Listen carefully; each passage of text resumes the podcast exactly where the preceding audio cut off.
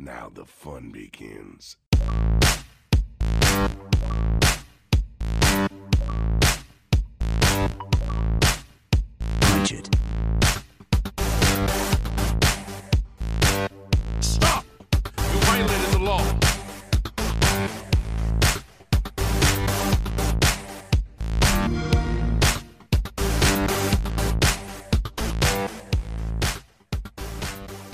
Welcome back to another episode of the Game Pass Gamecast, your weekly go to podcast for all things Xbox, Xbox Game Pass, and of course, PC gaming, including news, rumors, and conversation around those damn good video games. You can catch new episodes of the show when they drop each and every Friday morning on YouTube, Apple Podcasts, Google Podcasts, Spotify, SoundCloud, and all other major podcast services. So be sure to subscribe us, rate us, and review us, and everything else you could do. Good. I, I would say in a good way, but uh, leave bad feedback if you want. If feedback is feedback, man. I mean, unless you're a prick about it, you know. But anyways, I'm getting out of hand. Whatever I tell you every week, go over there, interact with us with on our uh, the platforms that we're on for podcasts. You get the whole deal. Anyways, and of course, follow us on Twitter at GPGC Podcast. Stay update with everything regarding our show, video games like, and our dope giveaways. I, of course, am your host, Travis White, aka Travelus on most internet platforms. Joining me as always, the voices in my head. um, we had a last minute change. I, I feel like this has been like a regular thing recently, and I promise we are not making it a regular thing. Um, our schedules have just been conflicting between Mike and I. Um, so it is just me this week. Uh, so it'll probably be a short episode. Uh, unfortunately, I hate to cut it that way. Uh, and the fact that this is episode 150, 150, we couldn't push the episode back. So, you know, on a side note, before we get into that, 150 episodes. Holy shit. 150 straight weeks we've been coming. Actually, more than that. Technically, it is it'd be 152 straight weeks that we've been coming into your speakers wherever your speakers headphones whatever Uh, there's some kind of phrase i can put in there with that but uh, it's been i think it's 152 because we had MC, the mcc episode was a two part and we split that between two weeks um, and the we did a kind of breaking news like quick first impressions when the series x was announced at the Game Awards in 2019. Yeah, 2019.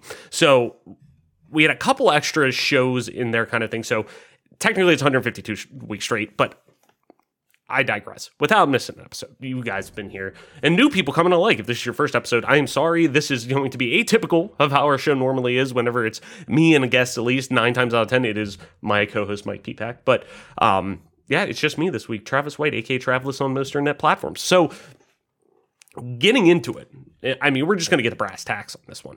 Um, like I said, it'll probably be. Uh, I'm getting. I'm getting ahead of myself. I was saying 150 episodes.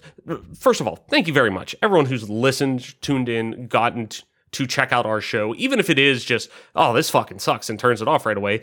Thank you for at least giving us a shot. You see, you know, you know, a podcast about Xbox stuff, a podcast about PC gaming, stuff like that and the the show's evolved multiple times. I think I've and I've said this multiple times in multiple different milestone shows, whether it was the 50th, the 100th, um, you know, whatnot.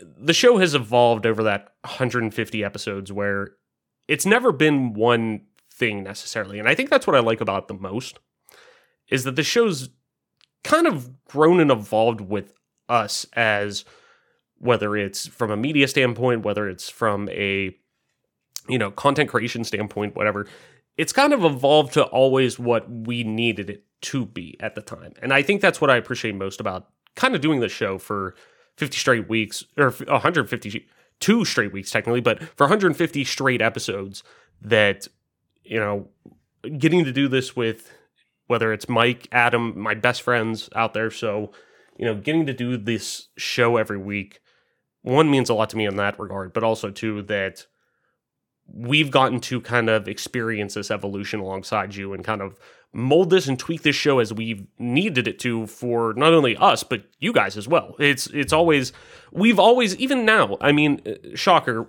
we don't make a ton of money off this show unless you're a one percent of you know podcast uh, in terms of listenership and whatnot you're not you're not raking in the dough. Um, this is very much still a passion project for us. Um, you know, and granted, we've seen growers uh, growing, you know, viewership and listenership over the you know the months and years and whatnot. Um, and it's you know really episode after episode for the most part, we're seeing growth, and you know that's incredible to me nonetheless. But overall, it's been it's always the show's evolved and shaped to what not only we need it, you need it, everyone involved, what I guess the games medium is wanting at that time.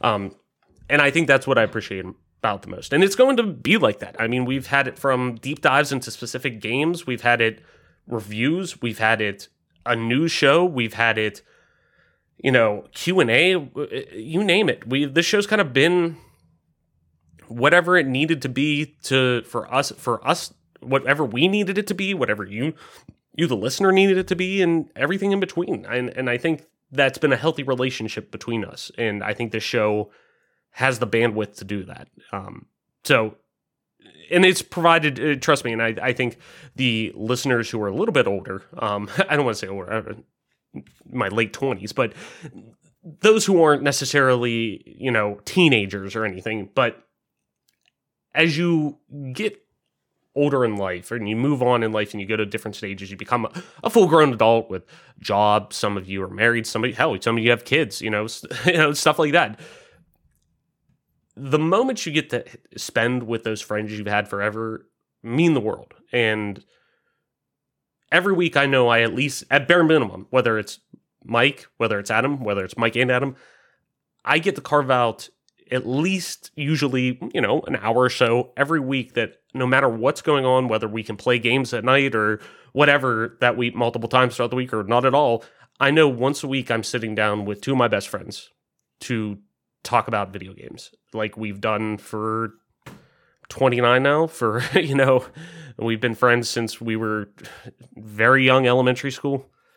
20 plus years, 25 years, something like that, you know. So it, it's it's I think the I think the listeners who were in the same age bracket, that 18 to 35 age demographic, you understand those moments get few and far between. And to have something that has always been a temp pole for us in general to kind of keep us all together really means a lot. So really I think that's a good way to kind of cap off the the the talk of 150 and what that means and whatnot. But all it is at the end of the day is, is it's just one step closer to the inevitable world domination that we're going to do. You know what I'm saying? Anyhow, though, yes, cheers to 150 episodes. Here's to the next 150. Here's to the next week's show, too. You know, when hopefully Mike and I are just back together and we don't have to worry about anything. It's not me shouting into the void. Um, anyways, let's get on with the show. Uh, I guess I could talk about what I've been playing. Um, up until obviously what we're going to talk about in the main topic for the show and what I kind of just want to talk about, and I think we need to talk about. Um, I was continuing my really just Bethesda playthrough of things um, that you guys know me, I'm a Bethesda stan, so I love whether that's published games, developed games, whatever. Um, I've I've always loved the the approach and the the really the how do I want to call it? That taste that you get from a Bethesda game that whether it's an actual, you know, BGS game, you know, Fallout, Elder Scrolls, yada yada, um, or a published game from them from one of their, you know, partner studios or one of their subsidiaries, whether it's Tango, whether it's uh, id, whether it's uh, Arcane, the list goes on. Machine Games, you know, you get that feeling from specific games of theirs that they have this very unique texture to them. Um, whether it's from their narrative approach, whether it's from their world building, they very much still all fit in kind of a, you know, they have a certain taste, and that's always resonated with me. So on our inevitable march towards Starfield, as we were getting to originally in the fall, but we'll get to that in a little bit. Um, I said, you know, all mainline BGS games I wanted to at least bare minimum do a playthrough heading back into, because um, that gave me an excuse to replay Morrowind, replay uh, Fallout 3, which I haven't in fucking forever. Like things like that that like outside of the normal routine of Oblivion, Fallout 4, and Skyrim, just because those are the most accessible to get. You know, they're, they're the most accessible to play on modern hardware, whether it's my gaming rig or my console or whatever. Um, so I've been kind of doing that, but I also now have expanded it to just really any Bethesda game. So I was going back through and I was like, hmm, I never finished Dishonored 2 and I fucking adore Dishonored 1. I need to go back and play that. So I just restarted Dishonored 2 and went through pre-played, uh, or finally did a full playthrough of it and fucking shocker. Arcane's incredible, um, with any, everything they do. So, um, had a blast playing that. And I still stand by that Arcane may be the best in the business right now at level design, and I truly don't believe they get enough credit uh, in that regard, both at the Austin studio and the uh, the uh, France studio uh, in Lyon.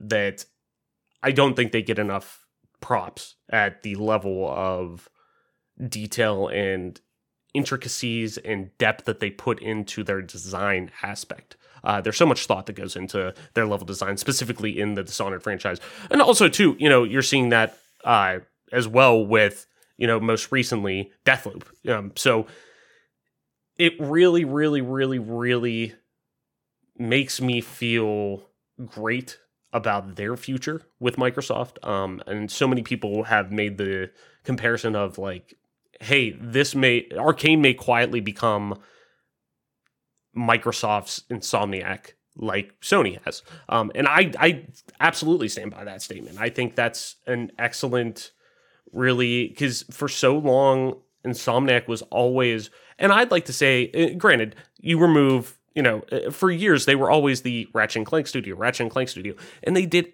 absolutely fucking fantastic with that. But that's what they were known for. They were Ratchet and Clank, and that was their wheelhouse, and they perfected really that character third person platformer slash shooter genre ish that we uh, saw mostly obviously on the PlayStation 2 and bleed over into the PS3 generation. Um, but they finally really came into their own, I think, after they kind of not only one dip their toe into something else besides that with um, Sunset Overdrive, the Xbox One exclusive back in 2014, um, and really kind of a cult classic now. I like to think um, that was very. I think. I think now as time has gone on, people start to really see kind of the greatness that that game was. I don't want to say it was incredible, amazing, but you could see so much of not only the DNA of what went into Spider-Man and what went into obviously later Ratchet and Clank releases, um, that you really saw them kind of start to spread their wings a little bit and see, okay, we could do more than just Ratchet and Clank. Um, so I I would love to see now them kind of have that. Not hey, we got to not that Bethesda ever I'm sure was or was ZeniMax, you know, really being like, hey, you got to X, Y, and Z needs to be done. You have to, you know, because they they were a private company up until Microsoft bought them, so they didn't have to necessarily answer to shareholders or anything like that. But hey, we got to you know, make sure we're hitting budget and this and that. And not that Microsoft isn't going to have those lines in there, but they're going to be a little more blurred um, with the bankroll that Microsoft obviously has. So to me, that only is going to improve their output and what they're able to do. Um, and I'm excited for Redfall, and obviously we're going to talk about that too. But, anyways, yes, finished a Dishonored 2 playthrough. Absolutely love that. Uh, and actually went back and did another playthrough of Doom Eternal. That was actually my first replay of Doom Eternal, true full replay since launch, which is crazy to think. Um, but and this time I played it on PC. Um, I was always torn uh, on. I got it on console at release, even though I knew once I bought it, I was like, ah, I should have got this on PC. Like, you know, uh, just because I any first person shooter or any shooter in general, uh, for the past probably five years, I've defaulted to PC, um, just because PC's always felt more natural to me. But now you're at that point where it's just like, eh. Not only, uh, more so at the point like, uh, yeah, more people may be getting this on console, but I want to do me like if I'm doing this kind of thing. So, but I kind of regretted it not getting it on PC at launch, but then I picked it up on Steam sale anyways. I was like, eh, fucking, I do want to, I'm going to play this again. um, but I think I really appreciated it more this time around. I still think you probably could have nixed maybe like 15% of that game out, like trim the fat of it a little bit. I think that was what was so incredible about Doom 2016 was the pacing was so well, but at the same time too, I think I approached my playthrough of Doom Eternal this time a little bit different, and I think I really leaned into id's perspective on playing this game and how you approach this game and what you do with this game. Um, and not that I didn't take that the first time around. I think playing it on PC is just from a control standpoint, it it meshes with that so much better. Uh, It meshes with it so well. It's so the fluidity of that game. I think just meshes with mouse and keyboard so well. Um, so going through and replaying this and getting to kind of tweak, you know, take a different perspective this time around, uh, I think really let me kind of appreciate that game more.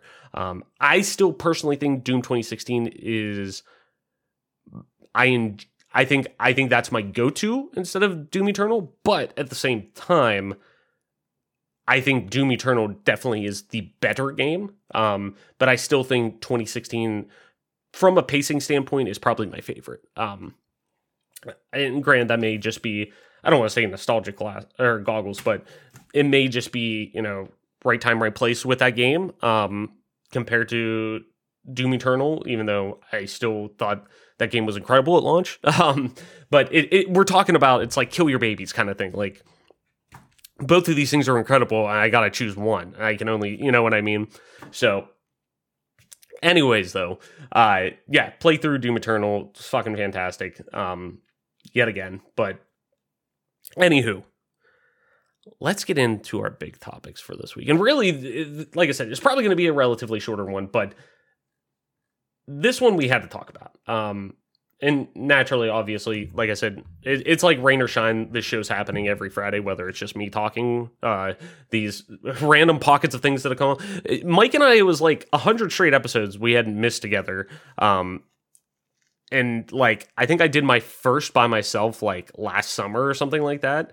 Um, because I always think it's important to make sure we check in with you guys every week. Um, whether it's for half an hour, whether it's for three hours, or whether you know what I mean. Like I, I think it's important for us to touch base, whether it's a quick conversation or a longer one. Um, but I uh for some reason these past couple weeks have been like more like turbulent of getting us on the schedule not in a bad way we just like mike has a new job i'm kind of wrapping up the school year with my job and you know everything the craziness that goes along with how crazy my job can be during the school year so it's like getting that all kind of lined up the past couple weeks has just been hit or miss with getting us on there um but i truly think after this week we should be good just moving forward. Um, we should there should be no more bumps. We should all be on the same page. But um, though Mike was it, it was really a last minute thing. Pop, he was like, I fucking got swindled into this. I I gotta you know what I mean. No big deal. But anywho though, um, I do wanted to I did want to make sure we talk, touch base on this one um, though because this is a big one and this is very near to uh, you know my excitement levels for this year. Um, and uh, yet again and instantly mike hits me up this morning like when we both kind of see it at the same time and i send over to our group chat i'm like this is what happened and he said god damn it like he's like and i'm not saying this in a way like told you so but like i just fucking hate being right in these situations like i really do um and that is that we got official confirmation this morning from bethesda game studios that and bethesda in general that both Starfield and Redfall have been delayed to 2023. This write up comes from Joe Skrebels over at IGN. As always, link in the description. Go over there, give Joe a click. Check out all the work over at IGN. All the all the writers over there are incredible. Um, but especially Joe across the across the pond uh, does great work over with IGN's UK team. So go over there, make sure you give him a click on the article. Bethesda has announced that Starfield and Redfall have been delayed to quote the first half of 2023. Announced by Bethesda on Twitter, no specific reasons were given for the delays other than to say that the teams, quote, want to ensure that you receive the best, most polished versions of them. The statement also promises that the first gameplay deep dives for both games will be released, quote, soon, and you can imagine that that would come during the Xbox and Bethesda Summer Showcase on June 12th. The quote, I'll just read it uh, on here, says, uh, we've made the decision to delay the launch launches of Redfall and Starfield to the first half of 2023. The teams at Arcane Austin, Redfall, and Bethesda Game Studios, Starfield obviously, uh, have incredible ambitions for their games, and we want to ensure that you receive the best, most polished versions of them. We want to thank everyone for their excitement for Redfall and Starfield. That energy is a huge part of what inspires us all, all of us every day, and drives our own excitement for what we are creating. We can't wait to share the, our first deep dive into gameplay for both Redfall and Starfield soon. Thank you for the support. Uh, a follow up from Bethesda or Starfield's Bethesda Game Studio simply says, quote, We can't wait for you to play Starfield, but we need some more time. We're so thankful for all the support and encouragement and are excited to show you the game soon. Arcane followed up the tweet with a message from Redfield's director, Harvey Smith. Quote, Here at Arcane Austin, we've decided to delay the launch of Redfall, uh, Smith explained. The team needs more time to bring the game to life. Thank you so much for your continued support. Redfall is our most ambitious game yet, and we can't wait to show it off soon. Starfield previously had a release date of November 11th, an important date for Bethesda, given Skyrim was released on the same date in 2011. The Xbox console exclusive has been shown off a number of has been showing off a number of details recently, from the game's companions to its factions to its music, but we've never seen official gameplay. We've seen in-game engine footage from the Creation 2 engine, but eh, not direct feed gameplay, you know what I mean. Uh, Redfall has been even quieter. Announced as Xbox close or show closer during E3 last year, the new game from Arcane Austin was announced as an open world co-op FPS due for release this summer. However, since that reveal, we've seen nothing for, of the game aside for some leaked images. The lack of gameplay for both games had been seen by some as simply holding back for a major drop during the summer, but it seems the reality is that both games simply aren't ready for release just yet they joined the long list of games delayed in 2022. So I'm not going to lie. From a fan's perspective, uh, this one stings. Uh, I it, like I said, even at the top of the show, um, I'm a Bethesda stan. I adore outside of, I would say outside of the N64 and Halo, like uh, in terms of like moments within my gaming lineage um playing ocarina of time on on n64 for the first time and being absolutely blown away by that as a fucking five year old kid um to then playing halo 1 on the original xbox to then playing really the next one that kind of i want to say really lit my rpg love besides, you know, and I would even say as a kid, I would classify Ocarina of Time as an RPG, but now I probably wouldn't. But you get what I'm saying. Um, my love for, I guess, high fantasy and whatnot, um, got me interested in playing the Elder Scrolls with Morrowind. But really, and granted, I, I played Morrowind on the original Xbox. I had a PC version of it back in the day when I was a kid. But really, the one that blew me away was Oblivion. And I remember that coming out, and Mike and I have talked about it before. His mom drives us drives us to GameStop because his brother got a 360 the summer or that first summer it came out. He was home from college, and we were in the summer going into eighth grade, something like that. Right when Oblivion came out, but his brother was home for the summer, so we had a 360 there. Made his mom drive us to GameStop, go get the game, bring it back, put it in, and the game doesn't work. Um, and so we beg her.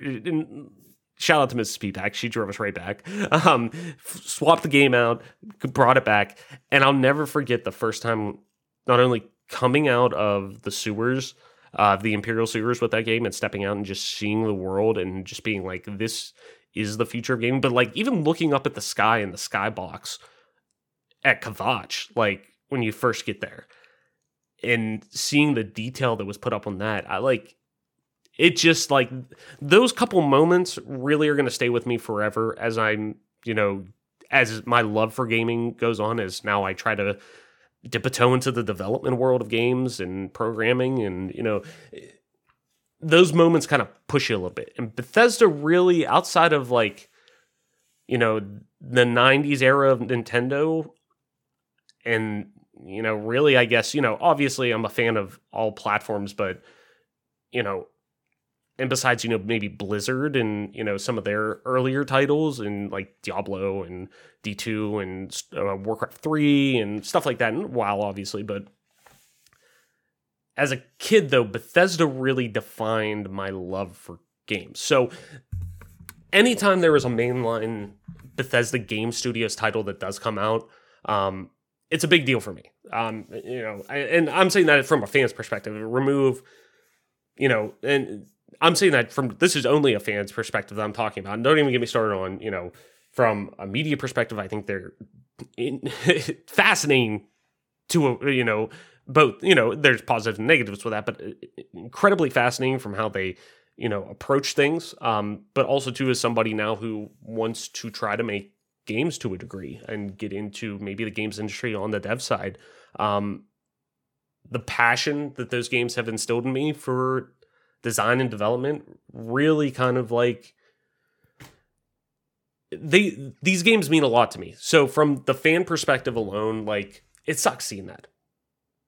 But this is absolutely the right thing to do. This 100%. If if they don't believe this game is ready, we've seen from a similar genre of game what can happen when a hugely anticipated title from a I would still say pretty beloved developer when it comes out and it's a dud.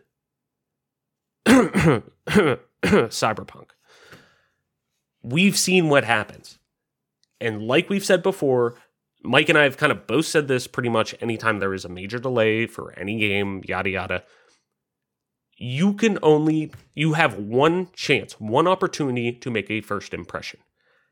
After that, you never will be able to make another first impression. Period. You get the toothpaste is out of the tooth uh, out of the fucking tube of toothpaste. Like it ain't getting back in there. Genie's out the bottle.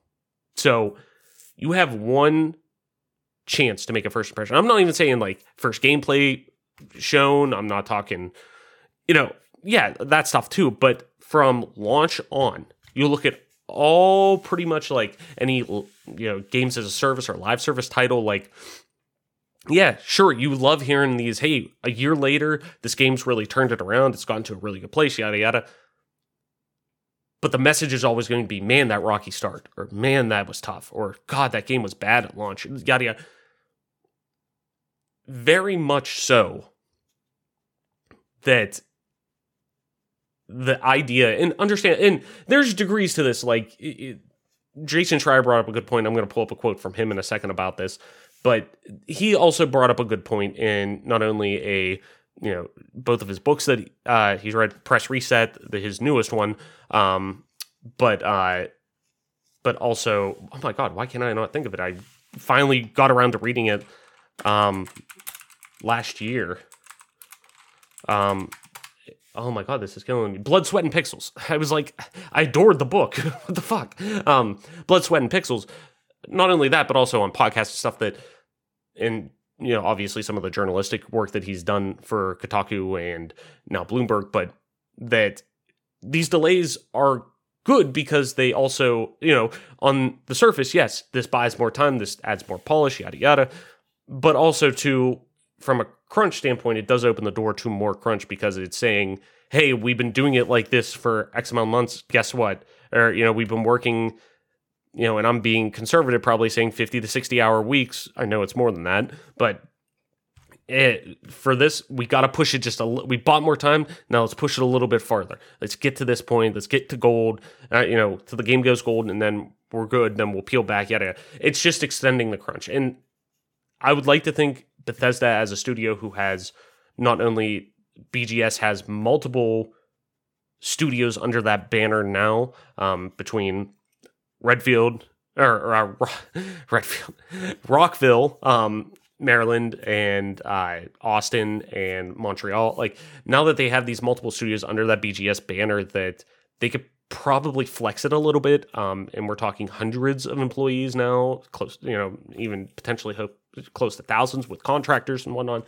That you can maybe let this game no I don't want to say don't let or you can let this game breathe a little more, but you have you have a little more flexibility that you can kind of spread some of this work out and maybe that it isn't. And maybe they're trying to also do this now in you know a post COVID world that we're seeing, you know, hey, we need to recalibrate the idea of work and working from home and flexibility and we've seen what that can do to people and you know, we've seen what it can do to the world whenever you try to do that. And people are also seeing, like, hey, the way that we've been doing stuff could potentially or potentially has been bullshit. Let's change it a little bit. Let's improve it across the board, both from a logistics standpoint, but also from a personnel standpoint. Like, so, you know, I think, you know, you like to think from a glass half full perspective. Maybe this does buy them the ability to, hey, we're going to be able to polish it. This buys us, you know, let's just say six months, you know, to launch. Let's say this launches by the end of May.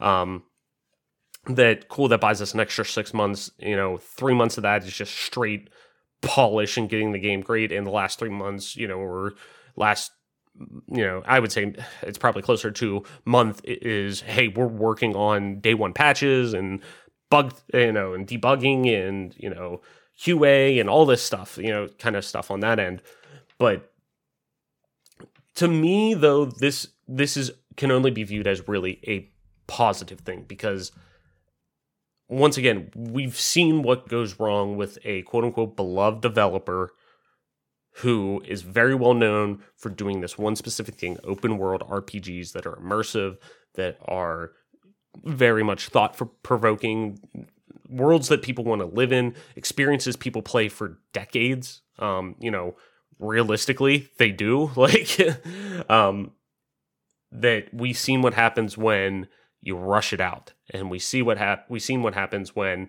it ain't ready. Fuck it. Let's we need to just get it out. And we've seen how that message really really really falls flat on its face. And that approach just does not work.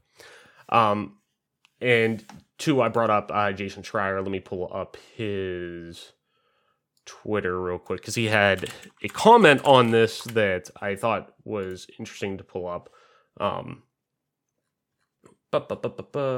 here we go. Uh, he quote tweeted the Bethesda announcement uh, about Rock. I keep wanting to say Redfall, Rockville, Redfill. It's late. it is later that we're recording this. Um, but uh, the update on Redfall and Starfield. Quote, uh, last spring before E3, I spoke to some folks on Starfield who were extremely worried about committing to an 11 11 2022 date based on the progress they've made so far. And in parentheses, he says, Next cyberpunk was the term that was floated around. Good on Bethesda for delaying even after announcing that specific date. Uh, he followed up then to quote, well, you know, why why'd you wait until now to say this? Because you know, game dev is non-linear and turbulent, like I kind of brought up as well. Uh, even the people working on a project can only guess how it'll turn out, yada yada. But um, the but I think it is good to note that they are cognitive of it. The you know, kind of and this is I'm sure and and no longer is this just a ZeniMax, you know, decision that needs to be made. This is a Microsoft decision. Um, you know, as well. This isn't a Bethesda and ZeniMax decision. This is a this is now a Microsoft and Xbox decision. So good on not only Phil for and I think it is okay to be give, you know, constructive criticism on this and feedback and it is absolutely okay to be frustrated as well as somebody who, you know, remove, hey, I I, I see the developer side, I see the you know media side of things, and I like to try to bring that perspective to this podcast and when we have conversations about stuff uh, regarding game development. But just as a fan, yeah, it fucking sucks, man. Like, I'm excited to play this game. This is my most anticipated game of the year, hands down. Starfield's my most anticipated game of this year. It was probably, I mean, I don't want to say it, my most anticipated game, period, is The Elder Scrolls 6. But two Bethesda Game Studios titles are my most anticipated games, are on lists of most anticipated games. And this year, and that's even over, God forbid, this is an Xbox show, but that's over God of War Ragnarok that's slated to come out this year. I fucking adore God of War, the new iteration that is. Um, so that's saying a lot. um, so I, I think it's, I think it's like I said, good on. Eh, eh, like I was getting ready to say, I should say. It's I give Phil props on this one because it's got to be hard to come out and say, after multiple years of hey we're building up we're building up we're building up we're getting ready we're getting ready it's soon it's soon we're gonna have all these exclusives yada yada this was the first year and you could tell it by the marketing last year you could tell by their E3 presentation la- or their E3 showcase last year with Bethesda that last year sure we're gonna have you know a couple we're gonna have horse uh Forza, Forza if I could talk Horizon 5 come out it's gonna be a hit obviously Halo Infinite. We're going to have a nice one two punch with them that is, you know, hey, for, you know, long term Xbox fans, this is, you know, what we've been used to seeing, but we're going to have a nice, hopefully, have a nice holiday season this year with these two games. Uh, but for what we've been building to this new iteration, this new kind of mindset and future of Xbox of all these studios under this banner, all these not only homegrown studios, but acquisitions and things start to pay off. 2022 was going to be that year. At least not in the sense of like, and even just, you know, from what Jeff Grubb said as well, as well as, um, you know, bringing up of like this, this was going to be at least the start. This was going to be, we're finally going to see a little bit of progress, er, like a little bit of the fruits of that labor kind of pay off a little bit. And really, kind of 2023 and 2024 are going to be the years that we really kind of start to see stuff roll through. And now, obviously, that is going to be the case. But I give Phil props on that for coming out, addressing it. And I give, once again, I still think the most telling thing about why I'm confident still in the direction Xbox is going and building this ecosystem, but more from an ex, you know a quote unquote exclusive standpoint and you know IP standpoint and bringing all these studios in, having all this content, and why I still believe in that. I still go back to and even though take where the game is at or whatnot, that is what it is, but. The fact that they delete Halo Infinite from the release of the Series X and uh, Series S you never see in a launch game delayed. Really, you never do. A tent pole, this is the reason, this is this is the reason to buy this console. This is the Breath of the Wild for the Switch. This this is the game to buy with this. You know, like this is the reason to buy this console right now, right at launch. Don't wait, buy this now because you want to play this game. The fact that they delayed, the fact that they gave the thumbs up and said delay it for a year, for a fucking year, that to me says this is mindset of content first, getting the stuff right, putting out a polished product. So, and it, I've seen some of the comments and things like that, and to be honest, they're a little bit better than I thought they would be, but still seeing a lot of pretty negative stuff. Um, and this is just from somebody from my fan perspective of, you know, it sucks seeing that. Um, and it sucks this situation coming out, but hey, you know what? From a fan perspective, still, I'm happy for this because I want a great game to come out. And I give Xbox credit for ha- having the gall to say, hey, do what you need to do to push it? And, you know, make it happen. But we want a good game. You know, we want a good game and we're willing to say, take the time to do that. So, you know, I give them credit on that end from my, you know, content creation and I don't you know, quote unquote journalistic approach, I kind of say the same thing. Like it makes sense. This is the right thing to do. We haven't seen any full gameplay of either of these games. I've been talking about Starfield, not to mention even Redfall. Like this is a game that not only like uh, Joe said in his article was this was the closer. This was the and one more thing from Xbox's E3 showcase last year, and we didn't see gameplay from that during that time. Okay, cool. We're holding back. It's a summer 2022 game. Obviously, that's not happening. We knew that pretty much at this point going into, you know, beginning of this year. We haven't heard anything about the game. Okay. But hey, this could be a nice fall September game to come out. And still not hearing even a peep of it or, you know, another look at it, yada, yada. Like, that's still getting, like, we knew that was getting delayed at this point. But the fact that we haven't seen gameplay from either of these games, like that just tells you, like, hey, this isn't this isn't in a place where we want to show it. And just from playing Bethesda games for a long time, both BGS and you know published games by them, and knowing the mindset that a lot of the higher brass kind of approach with, especially like on the BGS side with Todd Howard and whatnot, him being very vocal of like, hey, if we could, I would fucking give you like a couple days ahead of knowing a game's coming out and it launching. Like, I would pretty much saying I would shadow drop everything if I could, just because like there's he doesn't like showing, and we pretty much seen that with Fallout 4, especially back in 2015, whenever they showed that game, and they didn't even acknowledge that game existed until E3 of 2015, and boom, what five months later that game came out? Like, so I get it. Like they want to show the game in the best possible state, and I could respect that because especially too, like if you're thinking of an E3 demo or something like that, people don't understand how taxing an E3 demo can be on just the development, the logistical flow of development for a game.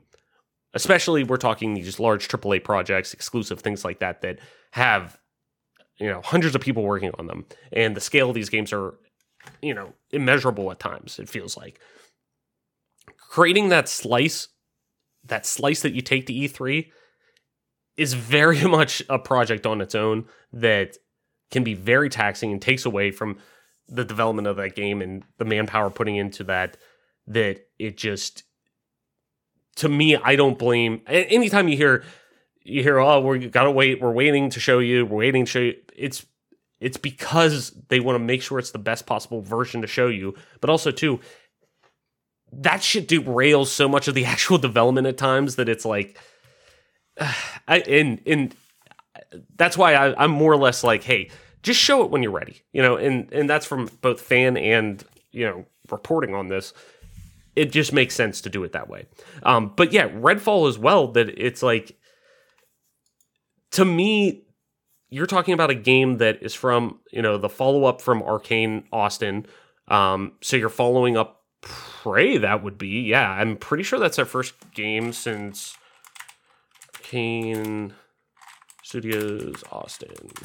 Um, that they're, I'm pretty sure. Trying to see if they have. That would Prey would be there, unless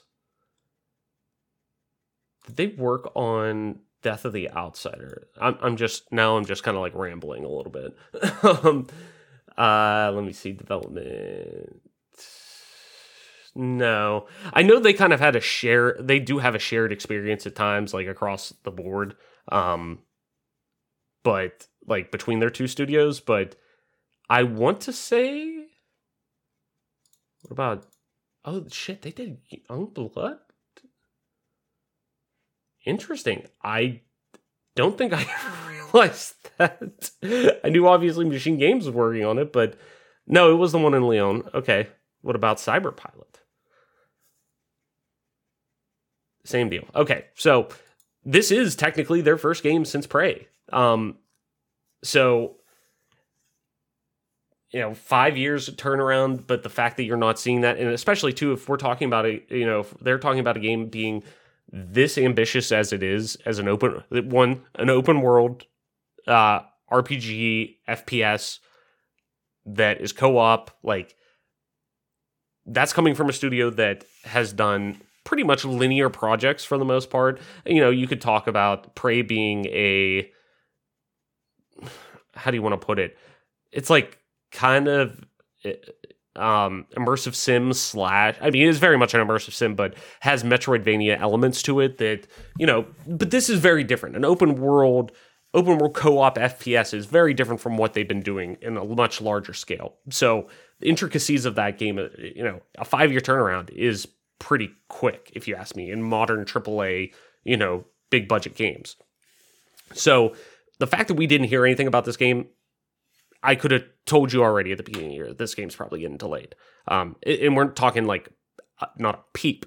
So, um, but yeah, man, it's and I, like I said, I'm still kind of all processing all this stuff too. Um, and you know, I say that both you know more so on the you know we're getting more details as this comes out. Um, but I think it's still.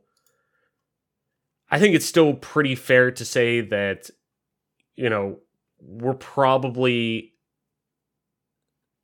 not out of the woods yet. You know, like I think if you ask me now, gun on my head, do I think we're going to see this game, uh, both of these games, come out in the first half of 2023? I I say yeah.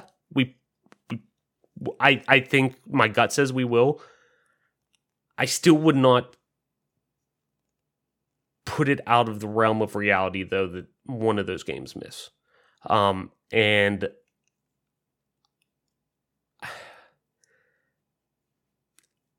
it might be Starfield. I, I don't know. Uh, who knows? I, I think I think we're going to know a lot more about where this game stands post Bethesda uh, Xbox Bethesda conference in a couple weeks. I think we are, and and I know that's kind of a you know oh that's kind of a cop out answer, but it, I really do think we're going to have a better idea of where this game stands from a development standpoint. For what I'm hoping is the fact that we truly do see a deep dive on this game, um, that we see the, you know, and who knows, maybe we don't see it here, but we at least got to see some gameplay from this at, at this point. We've, you know, there's been I don't want to say leaks galore, but we've seen a lot of leaks come out of the game, uh, start to trickle their way in, some leaked uh, screenshots and things like that. So we need to see what the game actually plays like, and you know, there's been rumors that hey, the flying in the game isn't great. Um, the shootings, you know, good as good of you know i'm sure it's probably similar to fallout shooting with an fps which is fine that's you know totally fine um but that the actual exploration is great and all these other things that what you would want to hope for but you know that the flying's kind of tricky so maybe that's you know we're not going to see fully everything at the showcase but you know i would like to see that deep dive by the end of this year for this game to because then that's where I'll have the confidence. If we get there and we see a quick couple minute, you know, kind of montage of gameplay kind of I which I don't I don't think they would because that's not usually how Bethesda likes to show off their titles, their BGS titles at least. They usually do like to go into these deep dives, and that they even, you know, kind of said, "Hey, we're going to show a deep dive when we talk about this game." Um, I do hope we. It, it, I I will feel very I feel very good if we get a nice five to 10 minute deep dive of Starfield come June 12th. Um, but that'll make me feel better about, hey, this game's going to come out between, you know, March and May. Um, I, I, I think I'll feel better about that. But anywho, though, yeah, that's that's pretty much all I wanted to really talk about. There were a couple of other things that kind of popped up that I thought were interesting, like um, it was kind of more like like 505 Games is announcing a showcase for next week. Um, we'll kind of talk about that next week, but um, like Alan Wake is getting a TV series, and Alan Wake 2's developments, you know, still on track and whatnot. But that was the big thing I wanted to talk about, obviously, because that's a staple. It's it's one of those things that's kind of a staple in our show at this point. It's almost like Halo Infinite, where we end up talking about one of them just because it's something so close to the close to the the vest for us a little bit, but um, but anywho, that's pretty much all I got for this week for the most part. Um, yeah, I think that's it. That's pretty much all I wanted to talk about. Was really you know Starfield and Redfield getting delayed and what that kind of looks like, where we stand now, what what's the direction we're kind of going at, and yada yada.